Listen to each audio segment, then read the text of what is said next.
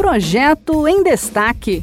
Você por dentro das propostas em debate no Congresso Nacional. Olá, eu sou a Márcia Gargalhone.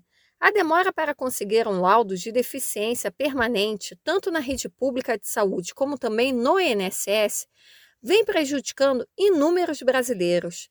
Para tentar acabar com essa burocracia, um projeto em análise no Senado quer alterar o Estatuto da Pessoa com Deficiência para permitir que os laudos que atestam deficiências permanentes passem a valer por tempo indeterminado, como explica o repórter da Rádio Senado, Pedro Pincer. É notório que o Estatuto da Pessoa com Deficiência representou grande avanço para essa parcela da população no país. Mas para ter acesso a direitos e garantias, a pessoa com deficiência necessita apresentar laudo recente que ateste sua condição de saúde, ainda que as limitações sejam de caráter permanente.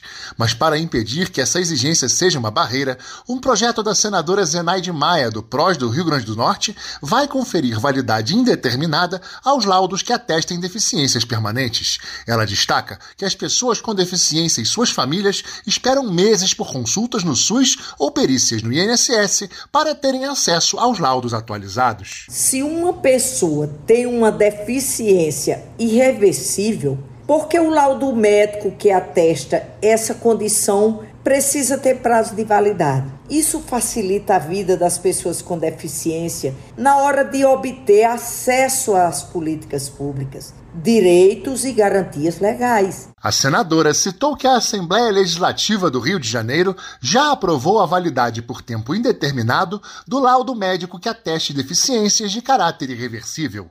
Para Zenaide Maia, é fundamental ter uma lei nacional tratando do tema.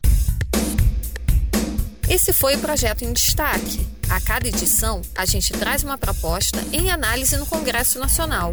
Você pode acompanhar o andamento desses projetos e opinar sobre eles em senado.leg.br barra e cidadania. Até a próxima!